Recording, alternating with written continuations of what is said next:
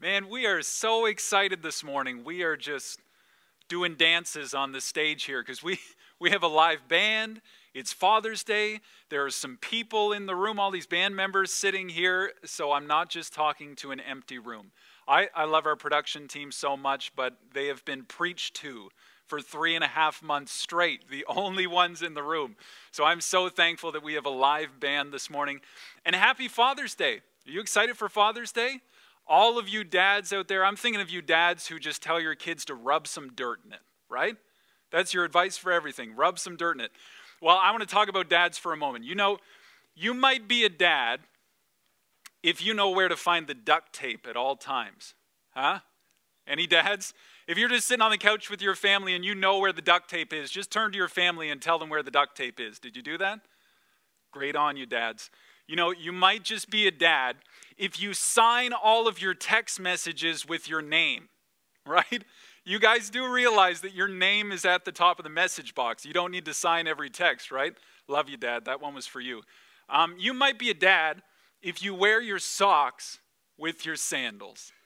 Any dads out there wearing socks and sandals? Maybe you're wearing socks and sandals right now. If you are wearing socks and sandals right now, you better comment in that chat, okay? Moms, kids, you comment. Don't let your dad get away with it. And finally, this is my dad's joke. I like this one. You just might be a dad if in your wallet you have a picture of your kids where your money used to be. Right? All you dads out there, you have a picture of your kids where your money used to be. Well, we are so excited for Father's Day, and I am excited to bring this message to you this morning. It is so cool how God works all of these passages to come at just the right time. We believe that all scripture is inspired and it is relevant for every time, every place, every situation. I am more than aware that there are people out there today who are watching who don't have a good dad. Maybe you lost your dad. Uh, maybe you were mistreated. Maybe you were neglected by your father. Well, my hope and my prayer for you today is that you would find God to be a good heavenly father, that he will never leave you or forsake you, that his heart is for you, that he loves you, he knows you, he's not going to lose you at the supermarket, he's not going to forget to pick you up after your recital. He is there with you, and he is a good heavenly father. I was talking to a friend recently about parenting and being a dad and kids. And he's a funny guy, and he was kind of humorous as he was saying this. But he said this You know what, Josh? My goal for my son is that he would just grow up and not go to prison. That's my goal for my kid. That if he would just grow up and stay out of jail, I would have accomplished my mission as a dad. And as much as he was being funny and we were kind of joking around about it, and he didn't really mean that, um, many of us have, as dads, we can set these high expectations for our kids, can't we? I mean, I remember when my son Reese was born and thinking, this kid is going to rule the world, right? He's just going to be the best. And you know what? Social media doesn't help with that. YouTube doesn't help with that. Maybe you've watched videos of like a father daughter dance duo or like a music duo or a father son like football skills duo. And you think, if I could just only do that, and then when your unrealistic expectations aren't met, you just retire to the sideline and kind of wallow in your self pity because you weren't the dad you thought you should be. Well, my message for you today is get up from the sideline. Don't watch your life pass you by wishing that you could have, or wishing that you would be, or wishing it was the way it was. Get up off the sideline and move in God's direction. That's my message for this morning. Can I let you in on a little secret? Being a good dad is being available. Just be available. You want to be a good dad? Be available. The best thing you can be as a dad is available. Your kids are never going to remember your fishing technique. They're never going to remember all the instructions you gave when they were getting ready for their driver's license. They're never going to remember the advice you gave them on the way to their wedding day. But they're going to remember that you drove them to your wedding day. They're going to remember that you were there with them when you were fishing, when you were driving. Here's a little personal story. My dad used to take us on the four wheelers, on the snowmobiles. I remember being here with my uncles in Glenholme, my grandparents, four wheeling up Reed Road, up on the mountain into Burt. We used to do that all the time. And my dad had this knot that he always tied around the back of the four wheeler to tow toboggans or whatever. He would wrap the knot, the rope, around the trailer hitch. He would loop it around itself three times and then tuck it back through the rabbit's hole, pull it tight, and you got a perfect slip knot. It'll come off every time. It's great. And I remember him doing that as a kid over and over, watching him do this, and I learned how to do it from watching him. He showed me how to do it. So, just a few years ago, we're working in my backyard, previous property in New Brunswick, and I'm getting ready to tie this knot. Dad's right here, and I thought, this is going to be such a special moment. I call Dad over. Hey, Dad, watch this. And I tie this knot. I wrap the rope around, I do three loops, I tuck it back up through the rabbit hole, pull it tight, and I just stand back to watch his reaction. Is he going to start crying? Is he going to laugh? What's going to happen? And he looks at me and he says, That's a nice knot. Who taught you that? I'm like, Dad, you taught me this. I've watched you do it a hundred times. He said, I've never tied that knot in my life. I don't know if he forgot or if I just remembered it differently, but I thought that was going to be a good moment.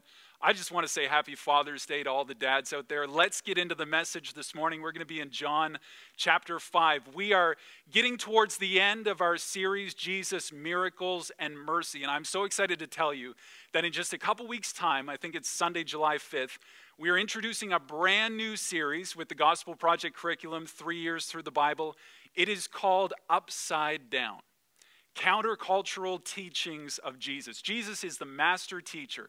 When he teaches on discipleship, when he teaches on prayer, when he teaches on generosity, he flips the script. He flips the cultural norm on its head. So we're so excited for that sermon series. I believe it's July 5th that we are starting. It's called Upside Down. But today we are talking about a miracle and mercy shown to one man in particular in John chapter 5. So if you would turn to John chapter 5. This guy had been injured, he'd been sidelined, he'd been left on the bench and forgotten, and the game had gone on without him. Men, do you know any athletes who ended their career that way? I'm thinking about 2007 NCAA basketball superstar Greg Oden. Big Greg Oden. He played for Ohio State. I think he was the number one draft pick in 2007 into the NBA. He wrecked his knee, and he hasn't played in the NBA since. Injured, sidelined, forgotten. That's this man that we are talking about today. Can I encourage you, men?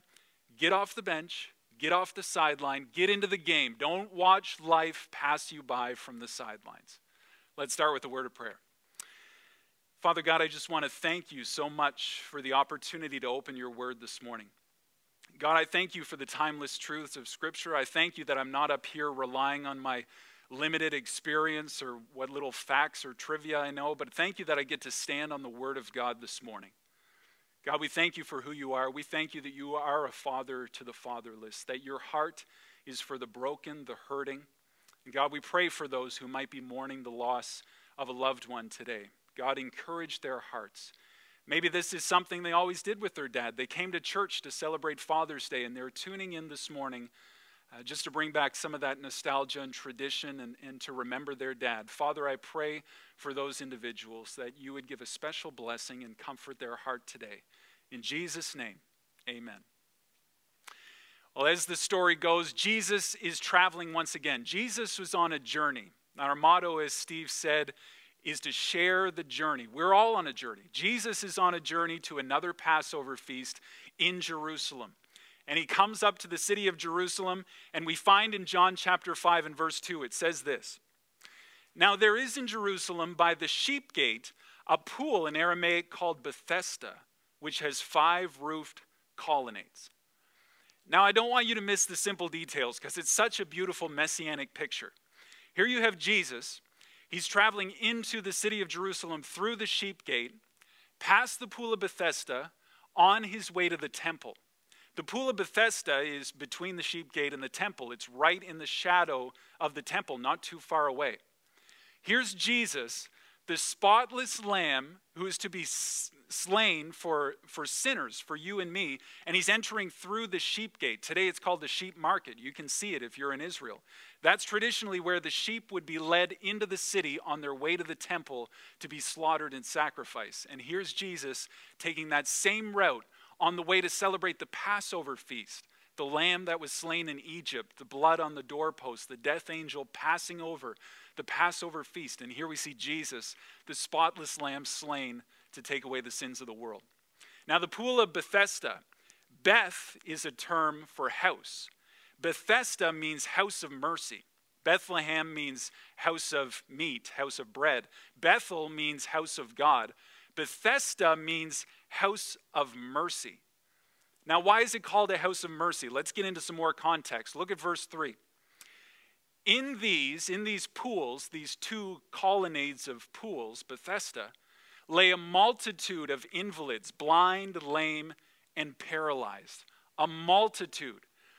Now, so many of us have never seen a sight like this would have been. In fact, it wouldn't be what you saw that grabbed your attention first, it'd be what you smelled on the way to the pool of Bethesda.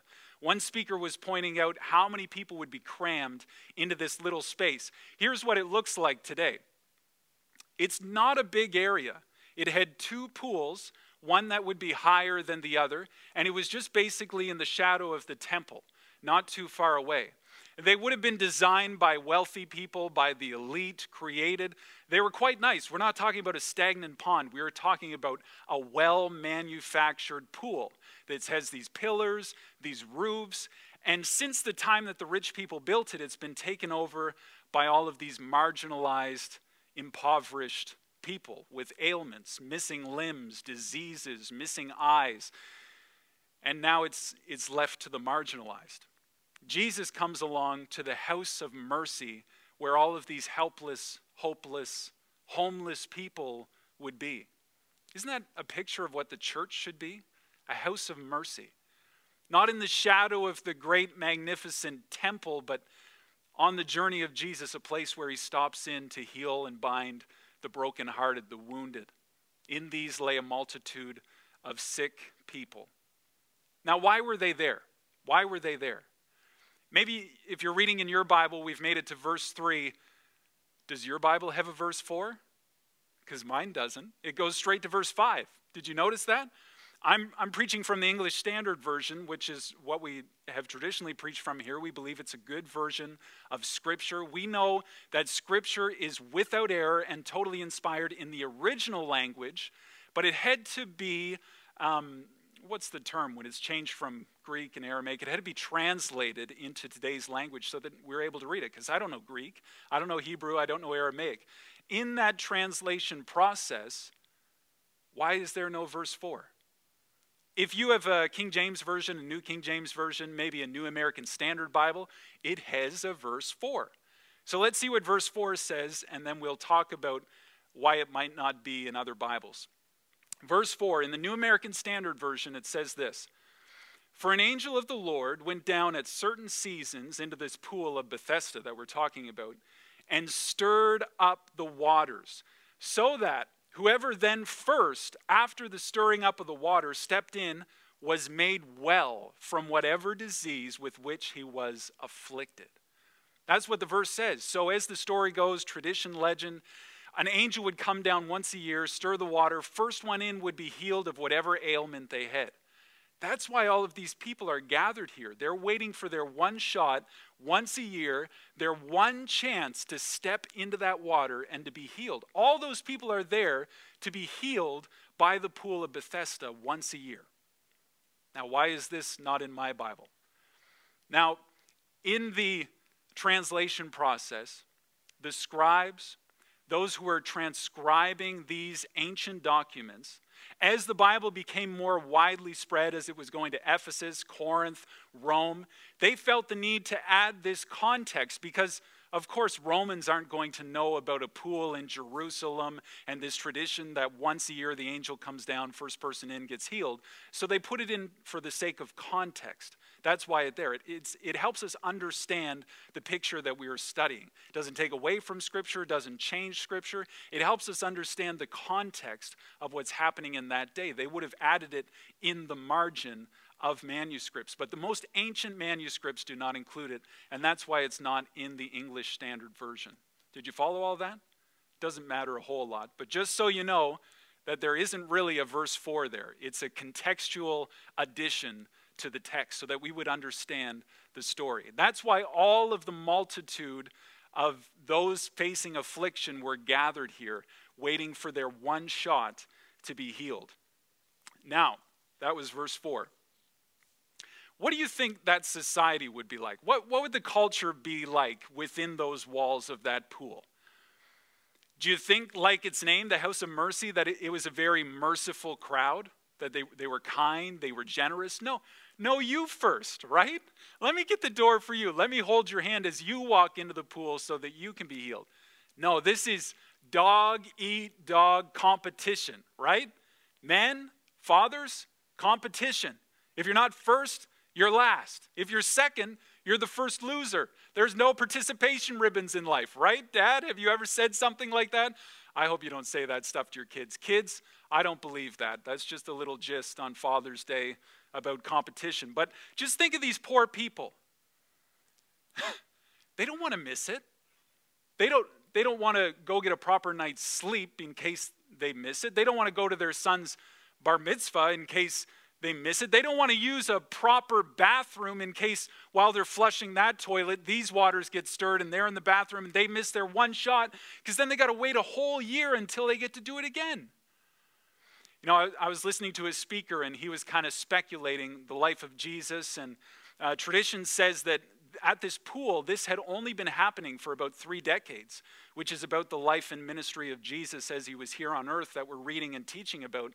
Is it possible that as Jesus was there for the Jewish feasts and his parents were, were watching him and they were traveling along, is it possible that Jesus was the one who just dipped his finger and the waters stirred and caused that miracle? I don't know. Speaker was speculating, but I'd never heard that before. I thought it was interesting. But is that a colorful enough picture? What, what a messy spot that would be. Just think about when those waters actually were stirred and all of these people are fighting tooth and nail. It's like musical chairs. When the music ends, you want to be the closest one to the empty seat.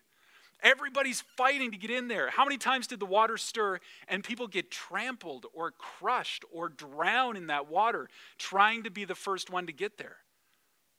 What a nasty picture. What they thought would give them freedom actually put them in bondage. Do you realize that? That elusive cure, that maybe it would be me this year, actually made them stuck. What they thought was going to free them actually made them stuck on the sidelines. It was as if they were reaching forward for a mirage in the desert, and it was just that carrot in front of the horse's nose. They're never going to reach it, it's never going to come. Let's meet one of these poor people. We're looking at verse 5 of John chapter 5. One man was there who had been an invalid for 38 years. How crazy is that? Last week, we talked about a woman who had an uncleanness and she couldn't touch anyone. For 12 years, she was an outcast. This guy hasn't been able to walk for 38 years. That's longer than I've been alive. I cannot imagine that. 38 years. How many other people had he seen be healed? How many other people just beat him in the nick of time? How close had he had been to being healed and just missed it, just a split second too late? And every time it just reinstates this idea that he's probably not going to make it. He's probably not going to get to that water first. He's probably not going to experience healing. 38 years. Invalid. You know, the Greek term for invalid is echo, it means stuck, it means held back. It means cuffed, arrested, restrained, locked up. This guy has been stuck for 38 years, watching life go by, and he doesn't believe he's able to do anything about it. He's stuck. He can't do anything. He's waiting for the stars to line up. He's waiting for his perfect moment. He's waiting for his invitation off the bench and into the game, but he just hasn't made it yet. He's stuck. Maybe that describes where you're at today. You feel stuck. You feel trapped. You feel like life is passing you by and you're just watching it happen, and for whatever reason, you're stuck on the sidelines. You've had 38 opportunities, and every time you've come short, you've missed it. You haven't reached the mark, the expectation. This man was stuck for 38 years. Why are you stuck? Why are you waiting today? What are you waiting for today? Is there some elusive goal out there that you think is just beyond the horizon? and it just never seems to come. Stuck. Proverbs says, Hope deferred makes the heart sick. I love that verse and I hate that verse all at the same time because how many times are you expectant? Are you anticipating? Are you waiting? Are you watching? You're looking out the window and it just never comes. Day after day, month after month, year after year, 38 years. Hope deferred makes the heart sick. This guy's chances of winning a race to that water are slim to none. It's like playing the lottery. The vast majority of them, statistically, are guaranteed losers. They're never going to make it there first. How tough would that be to swallow day after day, year after year? 30 plus times. You know, he's just one person in a multitude of invalids. This is just one story of one guy's suffering in a multitude of people who are all suffering, have their own situations, their own problems, their own issues. Can I tell you something? We all have issues, we all have struggles.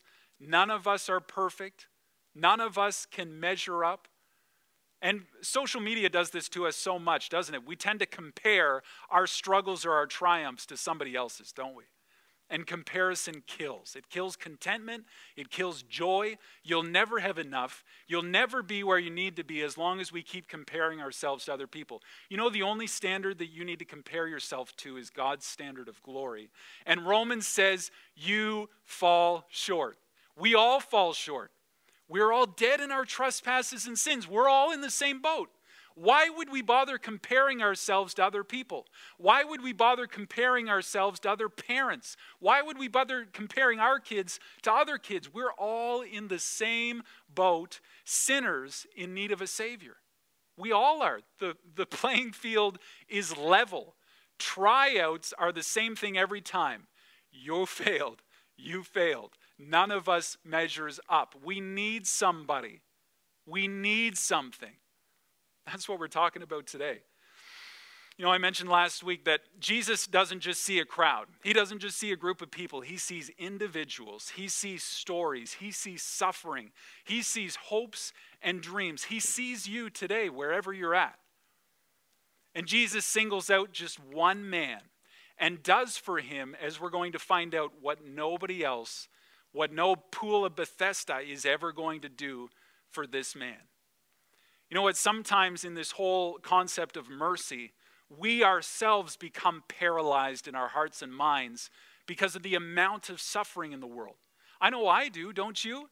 I mean, COVID 19, everybody's in the same boat. NS shootings, so many lives devastated in our community. What can we do to help out? Who are we going to help first? How can one person make a difference? I used this quote about a month ago, but Andy Stanley says, Do for one person what you wish you could do for everybody. Just start somewhere. Be aware of where you're at and then move in God's direction. Do something. Start somewhere. Don't stay stuck. You, you know what? What else I get from this verse 38 years? It's never too late for God. It's never too late for God. You might be sitting on the couch thinking, man, I messed up as a parent, I messed up as a kid, I messed up as an employee. Well, guess what? It's never too late for God. In fact, the parts of our life that stink, that are ugly, that we try and hide, that's the place where God wants to show up first. I mean, Jesus traveled in through the sheep gate, and where did he go? He went to the house of mercy where all of these hurting people are cramped in, trying to get a glimpse and a touch of that water at the right time. Jesus could have walked around that. He could have avoided it. Instead, he walks straight into the stinking part of the city where all of the marginalized, underprivileged people would be, and he helps one individual. It's never too late for God. You know, Jesus doesn't see two paralyzed legs, he sees the whole man, and he loves him anyway. He loves you anyway. Let's look at verse 6. It says, When Jesus saw him lying there, and he knew that he'd already been there a long time. He said to him, Do you see this question? He said to him, Do you want to be healed? Let, let me try and read that with some different, different emphasis. Do you want to be healed? Maybe, maybe if we read it this way Do you want to be healed? I, I really don't know how to read that and make it sound polite or proper in this situation. Like, can you imagine walking up to somebody who's paralyzed and all they want is to be able to use their legs and asking them this? Like, what, what is Jesus thinking? What's the point that he's trying to make? Does he not realize? I mean, what, how's this man going to respond? What is he thinking? Like, uh, duh, I want to be healed. Are you kidding me? I haven't been able to use my legs in 38 years. You don't know my story. You don't know my struggle. Why do you think I'm sitting here? Why do you think I'm waiting for this pool? Why do you think. Like, come on. It's obvious. Maybe the disciples are like, uh, Peter, uh, code red here. Should we pull Jesus aside? Like uh, John, I, I, don't think he realizes. Uh, Jesus, come talk to us for a second. Do you realize where we are? Do you realize this is the pool of Bethesda and that guy's been sitting there for 38 years? Do you realize all these people are in here for the same reason? They all want to be healed.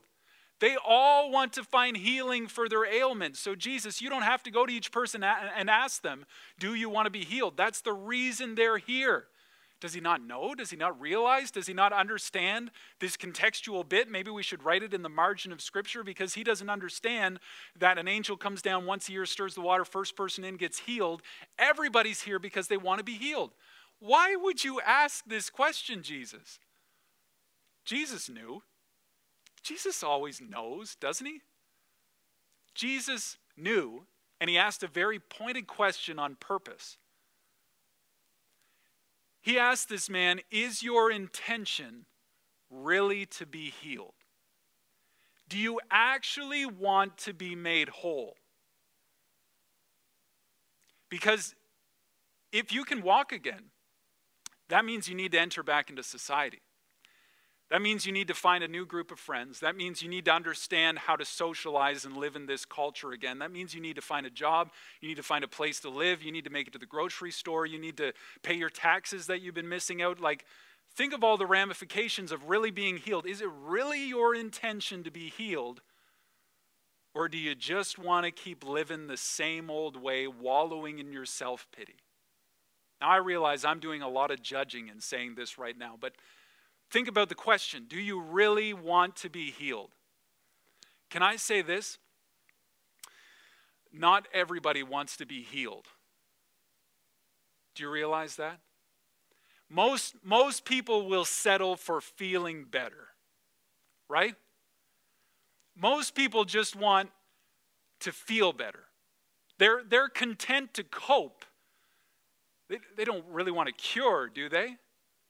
You see, most of us, we want a substance for our symptom. Do you realize that? Like, I don't want to go through knee surgery. I'll miss out on my whole summer, and the pain of going through surgery, missing out on my summer, will be worse than just wearing a brace and taking care of it down the road. Do you get what I'm saying? Like surgery, it's easier to keep smoking than it is to quit smoking. it, sometimes you need to be cut before you can heal. Sometimes the pain of going to the root of the issue is so much worse than just taking care of the fruit on the end of the branches. You know what I'm saying?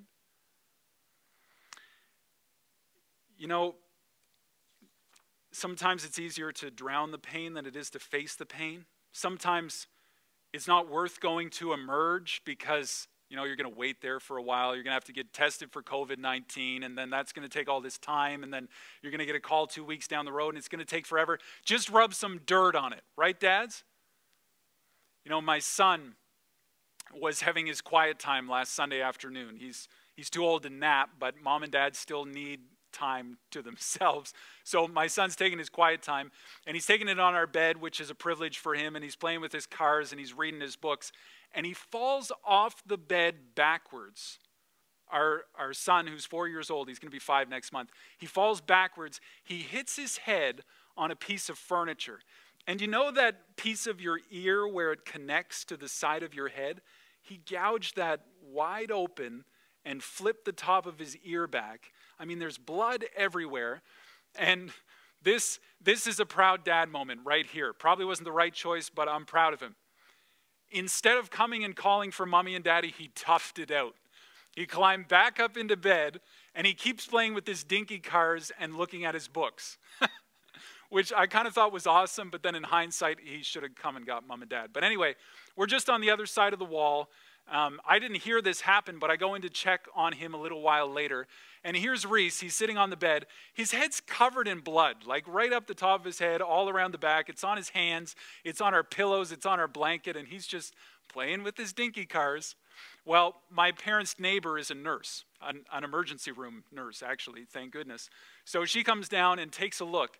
And let me tell you, the pain of washing out that wound and then flapping that tender skin, like touch your ear up there, it's real sensitive. Tucking that skin back down and then taping it down and then removing that bandage later on and replacing it. Like the pain of going through that is worse than falling off the bed in the first place. Let me tell you, my son just kept saying, Don't touch it, don't touch it. And he's like sh- shrinking and he's pulling back from it. Do you ever get a splinter? You know what getting a splinter is like, right? You can barely tell it's there until you press on that finger or wherever it is in your hand.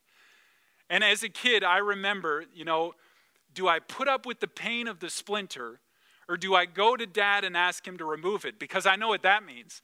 Dad's going to pull out the needle nose pliers. He's going to get the needle. He's going to get the knife. He's going to get the tweezers. He's going to get his magnifying glass. He's going to get a light. It's going to take all afternoon. But dad gets it out and the pain of getting it out is oftentimes worse than just having it in the first place. But if it remains there, it's going to fester. Do you see what I'm saying? Not everybody wants to be healed. Most people just want a substance for their symptom. And Jesus looks at this guy and he realizes sometimes you need to be cut to be healed. And he cuts right to the heart of the conversation. He says, Do you really want to be made well? Or do you just want to keep doing the life that you've grown accustomed to these last 38 years? Do you really just want to keep doing life the way you've always done it? Or do you actually want to be healed? Do you actually want to make a change? Do you actually want to reorder your life and get back into society? Or do you just want to feel better? Do you want to keep doing the same old dead church, the same old dead religion? Or are you ready to make a change? That's the question that Jesus asks. And that's the question that he's asking us today. You know, we keep saying after COVID 19, as things start to open up, I can't wait to get back to the way things used to be. But maybe God is using the pain of COVID 19 to help us make some steps in the healing process, to help us get right some of the issues in our life that we can't hide from when we're alone in our own homes. Jesus is looking at this man and he's saying, Do you really want to be made whole? Do you really want to be healed? Now let's look at this man's response. He says, The sick man answered him, Sir, I have no one. I have no one to put me in the pool when the water is stirred. And while I'm going, another steps down before me. Hmm. the blame game, right? So easily done.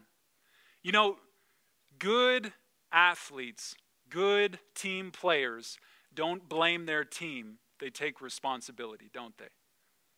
You know, I'm thinking about LeBron James and the Cavaliers just a number of years ago when they were against Golden State in the finals, and it's coming down to the wire. I think they're in Cleveland. The game's tied. There's only a few seconds ago.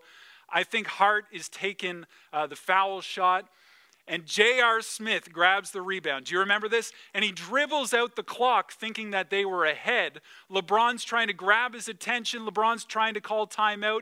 And then there's this famous picture as the clock runs down of LeBron holding his arms out to the basket, like, What are you doing? They end up losing the game in overtime. The press conference after the game, LeBron walks in. He's got his suit on, which is cut into shorts, which I think is hilarious. And he sits down. The very first question is, LeBron, what do you think of JR's blunder in the big game? Like you guys had this thing in the bag, you had an easy final shot, he dribbled out the clock. What do you think of his massive failure? LeBron sets down the microphone, stands up, gets his bag, and leaves. No comment. Good players, good athletes never blame their success or failure on other people. You know, that's the easiest excuse. It's the number one excuse. It's the first one that we use is to blame it on somebody else. It's the number one excuse in society. Uh, Robert Morris says, No one can hinder the destiny of your life but you. It's time to take responsibility. We can't blame our failure on other people, on society, on our wife, on our kids, on the father figure that we had. We need to take responsibility for where we're at and move in God's direction. It's so amazing to think of some of the greatest minds in history, scientific, mathematic inventions. All of these world leaders came from oppressive situations. They took a bad situation and then they made a change and made something great out of it. Your success and your failure isn't contingent on somebody else. Let's take ownership of where we're at. But man, it's easy. Excuses. This guy has them. I mean, 38 years he's been sitting there sidelined. All of the people in this colonnade, all of the people at this pool, they all have their excuses. I mean, my excuses sound like nothing compared to some of these people. This man's been paralyzed for 38 years.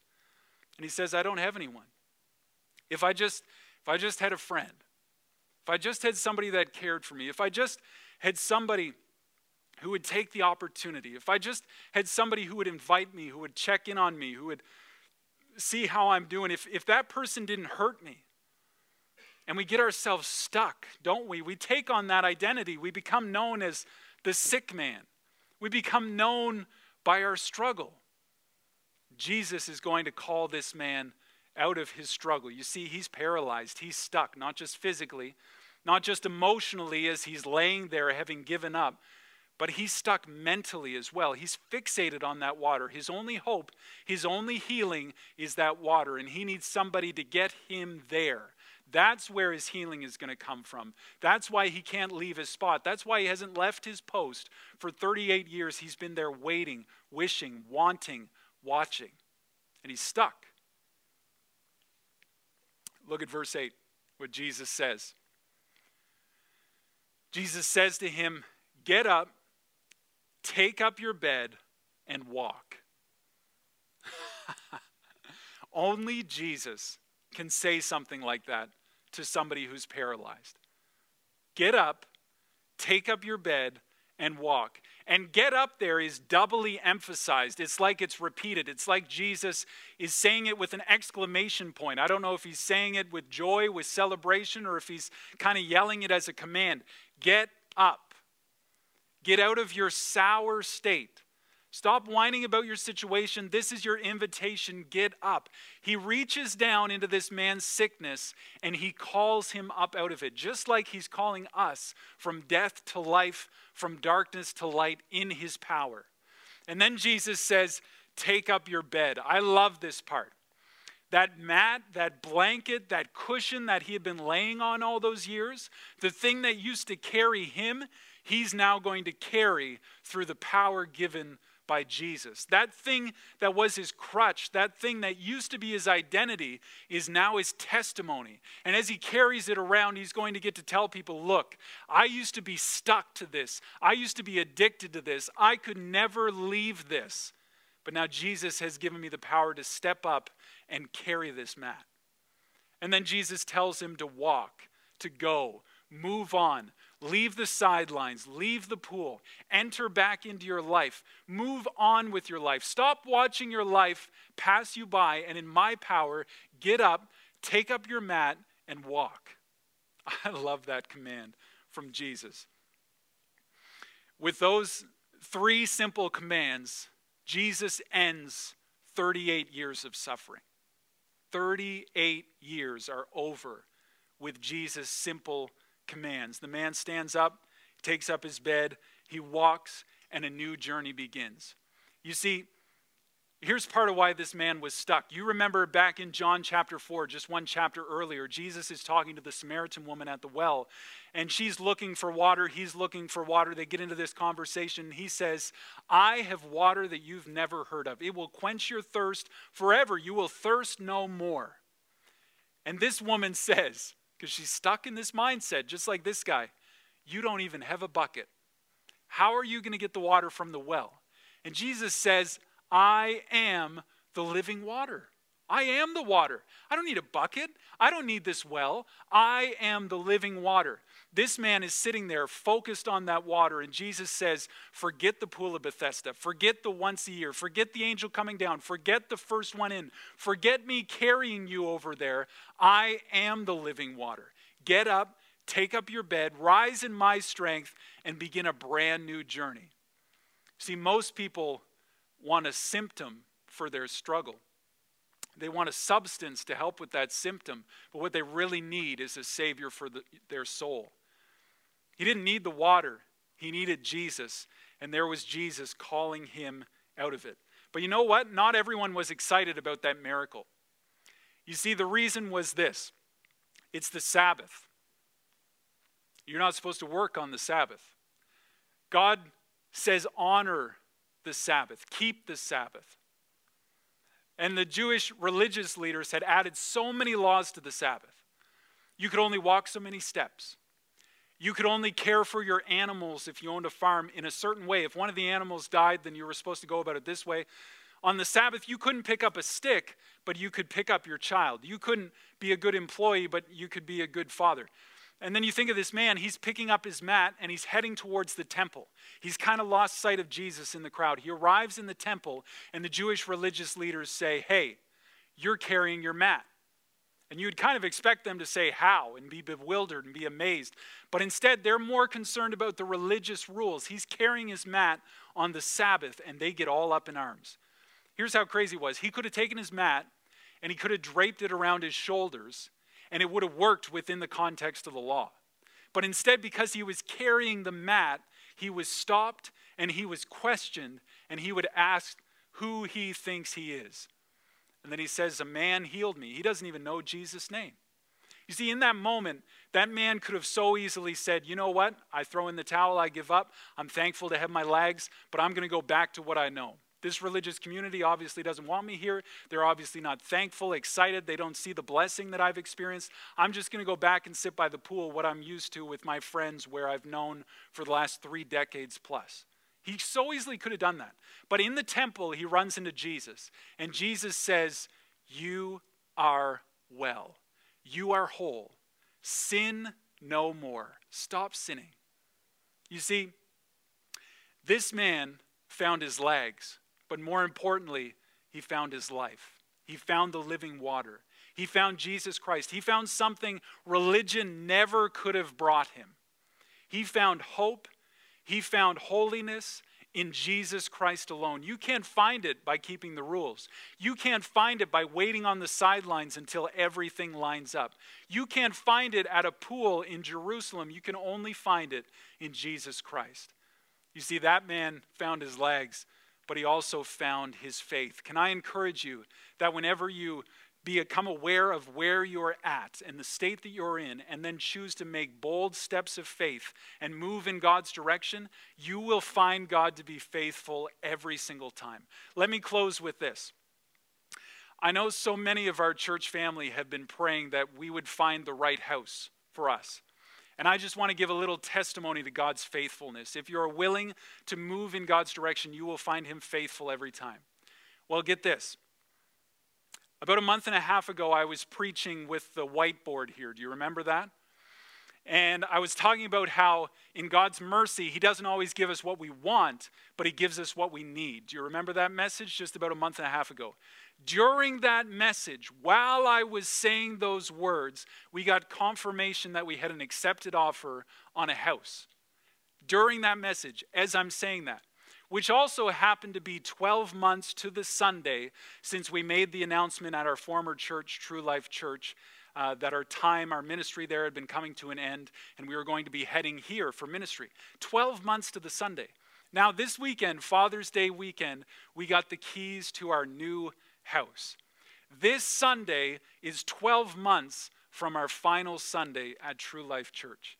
And I just want to give God all the praise and glory for his faithfulness. When you move in God's direction, you will find him faithful every single time. And this man not only found his legs and his strength, this man found his faith, his life, his hope, his truth, his purpose in Jesus Christ.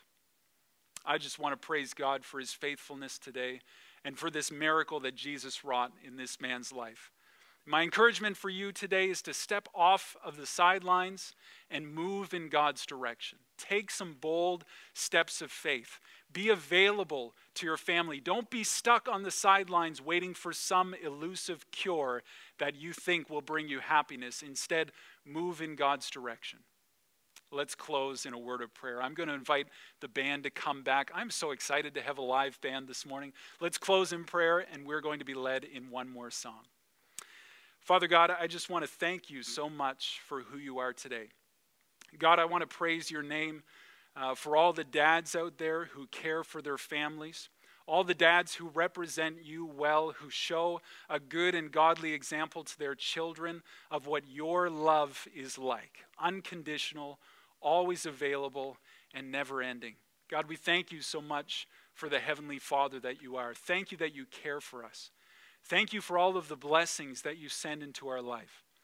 God, I think of folks out there who might be struggling through ailments, struggling through disease, praying for a cure, praying for a good report from a doctor, praying for something to help them with the pain.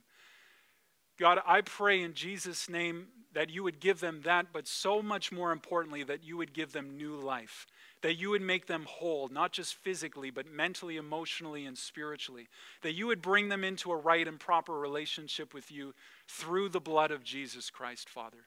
That their suffering in this life wouldn't, would just pale in comparison to the eternal weight of glory that is to come because of our relationship with you, the home that you are preparing in eternity for us, because of the salvation that you have brought, the forgiveness of our sins and new life. God, we thank you that you are a good Heavenly Father, that your heart is for your children, that you love us, that you love the whole world so much so that you gave your only Son, the greatest act of love this world will ever know, and that he died in our place on our cross. Jesus, we thank you this morning. In Jesus' name, amen.